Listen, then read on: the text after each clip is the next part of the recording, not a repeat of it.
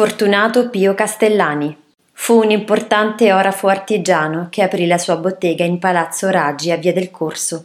Si interessò alle tecniche artistiche antiche e nel 1824 mise a punto una tecnica con la quale riuscì a ottenere il cosiddetto oro giallone, l'oro di colore chiaro dei gioielli etruschi.